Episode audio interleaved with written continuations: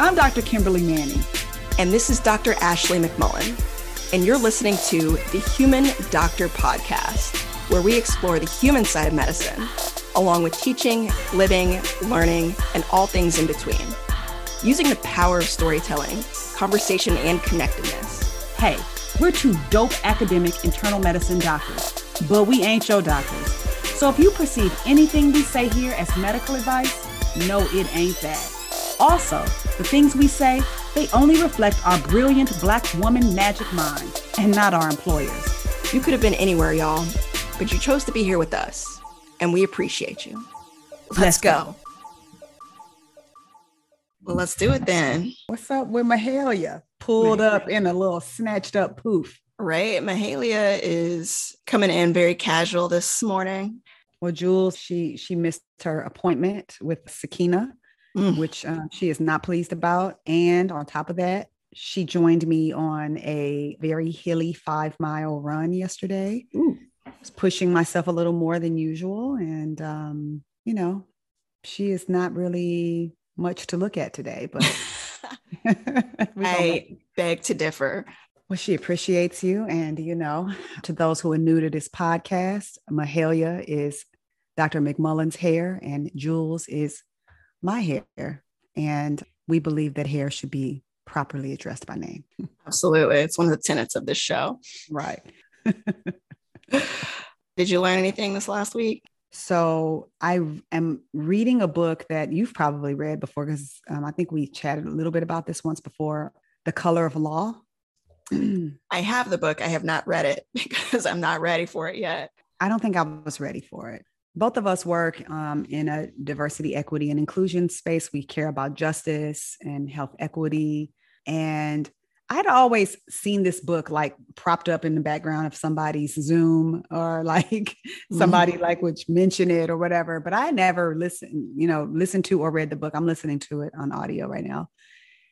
And it, um, it, it is giving me a lot of distress so what am i learning i'm learning um, the book um, so that for those who don't know the book is really outlining the historical um, aspects through law and through legislation and through just th- through organized processes that black americans were held back from becoming property owners and missed opportunities to gain generational wealth mm.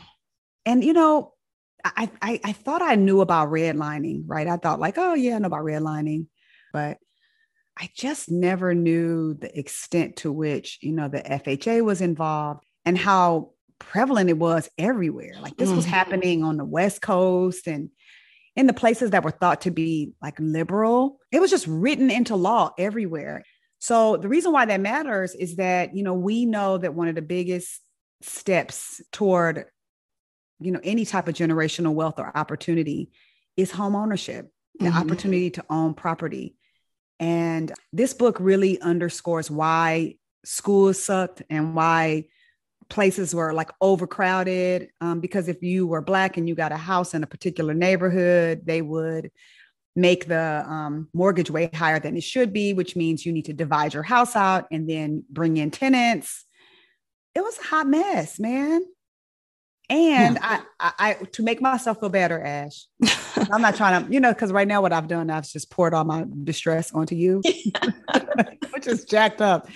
But okay, but you know, I'm an optimist. So the the positive is we come from a resilient people. Dang.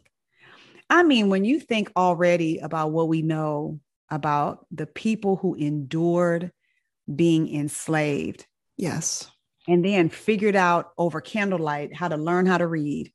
And then figured out how to you know make it through all kinds of horrific physical sexual verbal abuse and still make it. Mm-hmm. only to get out of all of it and then have laws written into place that say you know what?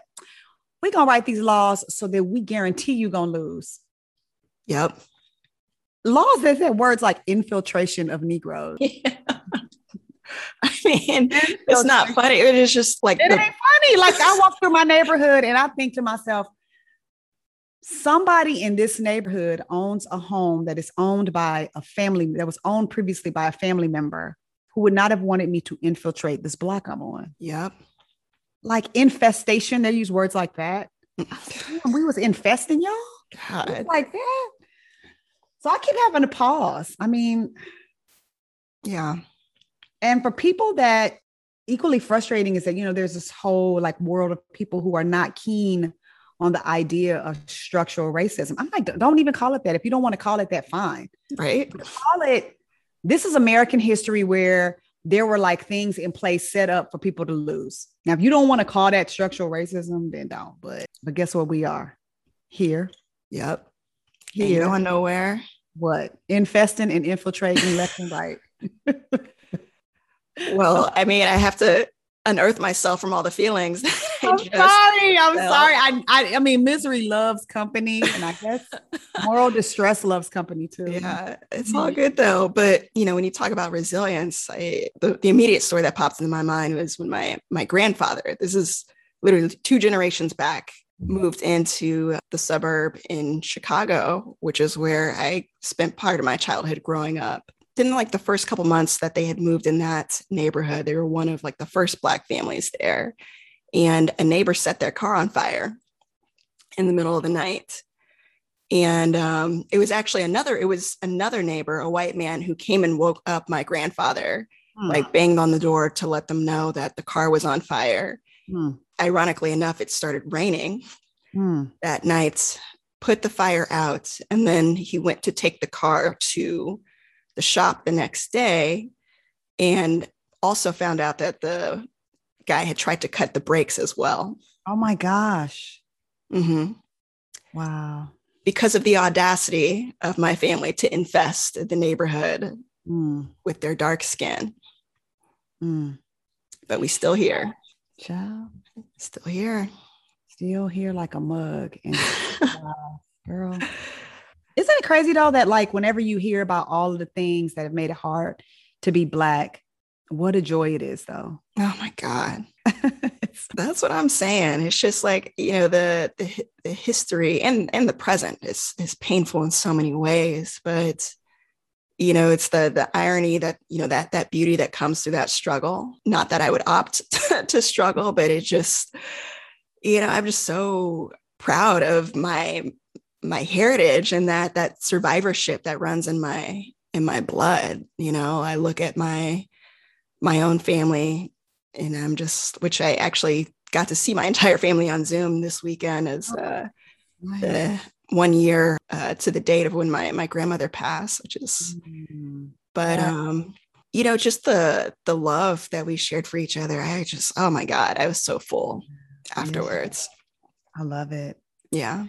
Yeah. That's real. I mean, so I just don't want anybody ever to get it twisted that like while we can embrace history and it hurts to think about all that has happened um, to to people who look like us and the people who who were before us, our ancestors, our immediate ancestors. It's it's still so lit to be black. right.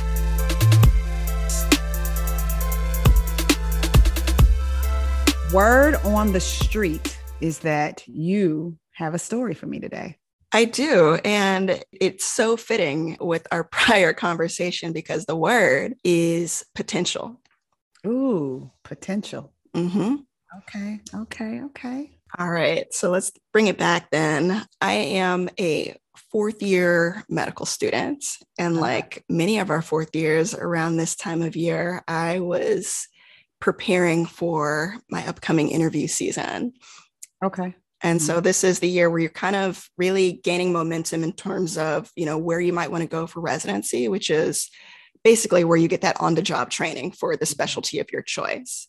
So residency prepares you for board certification, which again is that plaque on the wall that says so and so is ready to go for orthopedic surgery or bona fide. Yeah, radiology, internal medicine, peds, whatever, whatever is your flavor. Yeah. So I was a getting ready to apply into residency for internal medicine and I was hyped. I was ready to go. Mm-hmm. Kind of the last thing on my on my schedule before kind of going into a bunch of electives and you know the the regular season of of interviews and getting ready for graduation was my internal medicine sub-I. So okay. sub-I is a sub internship, as you know, where as a fourth year medical student, you're kind of in the space where you're trying to function as an intern. It's kind of like the last kind of practice before you get into the real thing. Right. Yeah. Make sure you're not an assassin. Exactly. so it was um also kind of the rotation where you want to try to perform pretty well because you, you, those are the rotations you might consider for getting either a good evaluation or like a letter recommendation. Mm-hmm. Mm-hmm. I had done my sub I a little bit later in the year just because I had done an away rotation previously okay. at an institution that I was considering for for residence. And I will say that you know the internal medicine residency program at this particular institution was one that we would consider competitive. Um, or one of those places that that that because we know there are many great places for mm-hmm. training, but there's some places that are just sexy on paper, right? Yeah. You know, because it's known and people kind of see it as elite. There are definitely some residency programs or hospital systems that are considered elite. Exactly. So got to spend a month at this program, had a really good experience there, felt welcomed and, and seen, and got to connect with a lot of folks that could have been potential mentors for me. Um, and so I come back to my medical school to start my sub internship.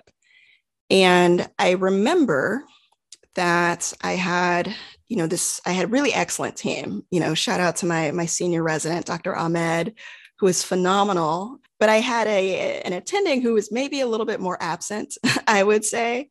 Okay. and I remember um, one weekend in particular, and this attending actually was was often it was a, a substitute attending who did not know anything about me. He was kind of high up in the educational space, educational leadership. We were walking on rounds, and I remember we had somehow gotten on the subject of I was getting ready to apply for residency. Mm-hmm. And he asked me, okay, what, what programs are you considering? And so I had mentioned the institution that I had just done this away rotation at. Mm. I, you know, and I didn't tell him I had done an away rotation there. I just mentioned this is the program that I think I would really like to go to. And his mm. immediate response was, mm, I think you should aim for these programs. And he mentioned some programs that were, were also great, but not quite as elite as the program that I was really aiming for, the one that I had just mentioned. Mm. I don't remember what happened after that. I know I didn't respond. I don't know. It was a, it was a little jarring. Mm. Did he like know you from Adam? Like, what did he know about? Nothing. he, he knew that I was a medical student. That was it. Hmm. You know, we didn't sit down. He didn't ask me any kind of background or didn't ask me about my scores, my grades. No, nothing. Mm. And he didn't know that I had just actually gotten off the phone with the division chief um, at this institution who was making me feel like, hey, this is a place that, you know, you should apply to. We'd really love to see your application. Like I'd just gotten off the phone with this person. And then here I have my attending telling me I should not apply there.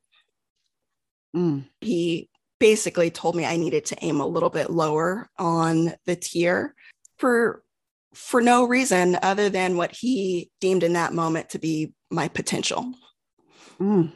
And granted, you know, I, I, imagine that there are folks who might be listening and feel like, you know, there are multiple ways to interpret this. That given the, the medical school where I was at, it is true that the vast majority of our medical students match to places like the institutions that he was mentioning, which were, again, great programs that were a little bit more close to the region in, in Texas, where I went to medical school.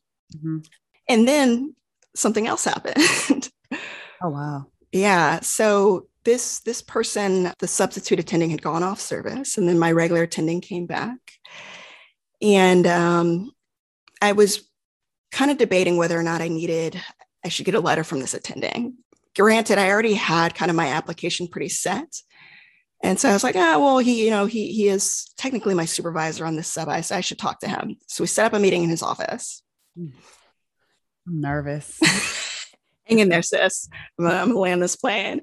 So I set up a meeting in, in his office and uh, same thing, you know, what what programs are you interested in? and I mentioned again this this program that I had already rotated at, that I had formed relationships with attendings and mentors there, and felt welcomed into that space.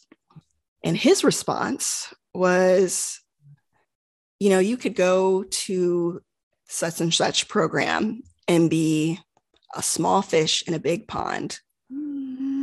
or you could stay here and be chief resident girl. You know, and this was like my my sub I attending. So theoretically, like he's seen me a slightly more than the person who was there over the weekend, but at the same time, did not ask me anything about my scores, anything about you know why I was interested in the programs that I was interested in. Nothing. and hmm. yet here you are telling me what I am capable of. Mm. Mm. Oh. so that latter story, I actually um, tweeted about. That mm. God, that was two years ago? Is my one and only viral tweet. Mm. And I saw that someone had recently reposted that, keeping in time with the upcoming interview season. Mm-hmm. So it got mm-hmm. me thinking about it uh, again. And you know, we keep asking these questions of, you know, why can't we get diverse applicants? And I think that my story is not unique. Mm-mm. In fact, I am I feel incredibly blessed because I already had other mentors mm-hmm, mm-hmm. who knew my potential. Mm. And those were the folks who I was listening to. So I didn't really feel any type of way about these other individuals who were supposedly in my corner telling me what I could and couldn't do. Mm. You also had your mom and your grandmother and your grandfather, and you had all these people who had you seeing yourself in a certain way. Because, gosh, the most scary thing about that story is that if it had landed on far more vulnerable ears, that could have been a defining moment. And I bet you that person, both of those people thought they were doing you a favor. Absolutely. And, you know, I, I'm at a point now where I'm I don't think it takes anything away for me to give people the benefit of the doubt. But I remember posting this online, and here come the comments were just like, well, how do you know it was racist? Yada, yada, yada. Oh, I'm sorry. Maybe it was sexist. I'm sorry. Right? Whatever, whatever it is, you know, whatever reasoning behind it, you know, there, there's something about me my outward appearance without any kind of reference to my my performance my scores my ability but just mm. my my front facing appearance mm. that mm. brings up presumptions about what i have potential for i mean that's that's really like that's the thing it was like oh you know for those who like ebm what's the likelihood ratio that this medical student is going to go to this elite program and win mm-hmm. um I guess low. I guess in the negatives because they're suggesting they're already revising your future for you. Basically. Yeah. That's terrible. Yeah. Terrible, terrible and common. Yeah. It's and it's it's unfortunate. And I, I realize that now that I am again blessed to be in a position where I can serve a, in that mentoring role. Mm-hmm, mm-hmm. You know, one of the things that strikes me, particularly when I mentor students of color, is that many of them have already been told not to aim high. Mm. And often not for reasons that were valid. Yeah. Yeah, or or or told things too late at a late stage in the mm-hmm. game, mm-hmm. you know. Um, because I, I I think that, you know, as I unpack your story, I think what what to me is most fraught with peril about it all is that the person sight unseen basically looked at you and sized you up, which is which is bias, right? Mm-hmm. Um, and then said to you, "Oh, these places that you are naming that are elite places, that ain't for you for whatever whatever reason." That was a microaggression, and and that that's not cool. But what is also sad too is when there are people who do have data points that have been looked at mm-hmm. um, and and important information that would allow them not to go thousands of dollars into debt and or to make a wrong choice that could present that information to somebody in a trusting relationship and and get and get some sound advice um absolutely you know, the truth is there is sometimes a time where somebody could tell you that, right? Um, but you need more information. Like I need to know, like, oh, if you honored medicine and got honors on all your clerkships, busted out step one, and you were a student leader, yeah, you know, those programs are going to be very interested in you. But probably, you know, if you had to remediate several things, you had a lot of trouble with the boards, um, some professionalism issues and everything, and the person talking to you has seen all your stuff, then from a loving place, they might be able to guide you into a place that is a good fit for you, where you will also have the kind of support that you need. But mm-hmm. Just to say that, exactly. And I and I think sometimes you just have to present the information and let them decide for themselves because mm-hmm. I also don't ever want to be the person that somebody can look back and say, you know, Kimberly Manning, I met with her and she told me um, that I was not competitive for medical school. Mm-hmm. She told me blank. That's why I would like, to, I, I, I prefer to talk to people very, very early in the game. Like, uh, you know, it's it's it's heartbreaking to talk to somebody who is a senior in college and who has a 2.9 GPA um, and you know a MCAT in the 400s. And, and if you're one of those people that's listening, that this doesn't mean you can't be a doctor. It just means that it's much harder to intervene and and sponsor you at that stage. Um, mm-hmm.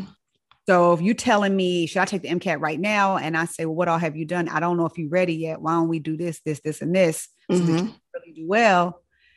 That that that's that's critical advice that people need. Um, you know, so I'm just I'm I'm just hoping that the people that do step into our space to mentor or to offer advice that they do so rooted in something other than your brown skin. Mm-hmm. And maybe it wasn't how this person thinks of Black women, but it was something. Yeah, exactly. I think to get into the argument of trying to name what it is is beside the point. And this is often where the conversations ends up devolving to, and then, you know, it doesn't really go anywhere. Mm-hmm. But the fact of the matter is, there's been people who have been highlighting the critical discrepancy mm-hmm. in physicians of color, specifically Black physicians. Mm-hmm and this is not a new phenomenon this has been going on for years. And then we try to figure out well what is it? Like why aren't they applying? Mm-hmm. and if you get a 100 black people in the room and ask them to raise their hand if they've had someone discourage them from doing something that they wanted to do. Yep. i'm willing to put my paycheck on the line that say at least 85 people will raise their hands. Yep yep. And especially the ones that are the Lakeishas, the Tyrones, and mm-hmm. the ones who are descendants of slavery survivors, because there's even a minority within our minority group that kind of feels that sting sometimes a little different. As mm-hmm. you know, just because I look at your name, I think you're academic risk, and I think you probably are not likely to to to rock it. And you know, there's this part of you that says, well, okay, but then I could just have my mic drop moment where I can be like, well, boom, suckers, this is what happened. Guess what? I did go to an elite program. And guess what I was? The chief resident. um, but but when you get by yourself, you know, it still hurts. Yeah. Still hurts. And then you can't help but start to ask, well, okay, am I so strong in my self-image that I know that this was really all you? Or am I really inside still just a girl who wants to be liked and who's now wondering, what did I do? What did I give off that made you think that the best I could aim for was sort of the high middle of the pack and not the top? Mm-hmm. What made you think that, you know, me just grabbing the lowest cloud, it, the stars ain't really for me? Yeah. So this is this is the cognitive load that is mm-hmm. born. You know, it, it's really easy to make it seem like these people that we described because you know you did not you did gender the person but i don't know the race of the person who said it to you i don't i don't know any of that but but regardless of any of that what i know is that we all are biased and we all fall short and we all have these things happen where these awful things slip out. It happens to more some people more than others. So I'm not not like giving this person a complete pass, but I'm just thinking to myself like I feel sorry for him and anybody, myself included, that ever underestimates somebody and makes them invisible so much so that I miss out on what could happen if that person is allowed to work to their full potential and mm-hmm. shine. And I think that there's probably been times where I may have done something like that. I would like to think that it wasn't that egregious, but yeah. yeah. yeah. But okay, so that was that was professional me, professional senior faculty me who, you know, now I'm a step out of that role and I'm a step over into my other role, which is the big sister of Ashley McMullen, who's older than her, who has come down to the playground to find out what in the world did you say to my little sister? So, this is for you, person who told my little sister that she ought to aim for something more mediocre. Let me tell you one damn thing. And yes, I mean to cuss. She is brilliant. She comes from great stock. She was raised in love. She was cherished. She is brilliant. She is a thinker. She knows who she is. And she is a descendant of some of the most resilient, most capable, most strong, most filled with fight people that there are. And let me tell you something you, my friend, are the one who will lose. there you go. That felt good. Thank you. That felt good for me as well. I know. I felt like like it reminds me of my um, my late sister Deanna. That's something she would have done. Although there may or may not have been violence involved. So like, I'm glad that you had it in you to know who you were. Absolutely. All right. Well, sis, I love you dearly. I love you too, sis. I hope that uh, somebody heard this story and can take a little bit of your strength and um, use it for themselves as they go into this interview season. Amen. And if folks on here need some strength, give us a call. we, we got you. Holla at you, girls.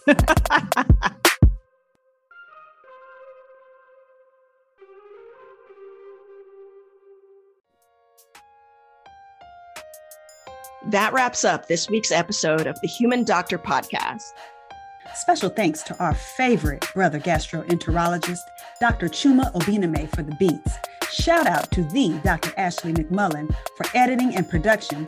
Mad love to our podcast family at The Nocturnist and the Clinical Problem Solvers, our Med Twitter fam. And especially shout out to all of you, our listeners. Until next week, remember we see you and you are enough. Holla! Holla.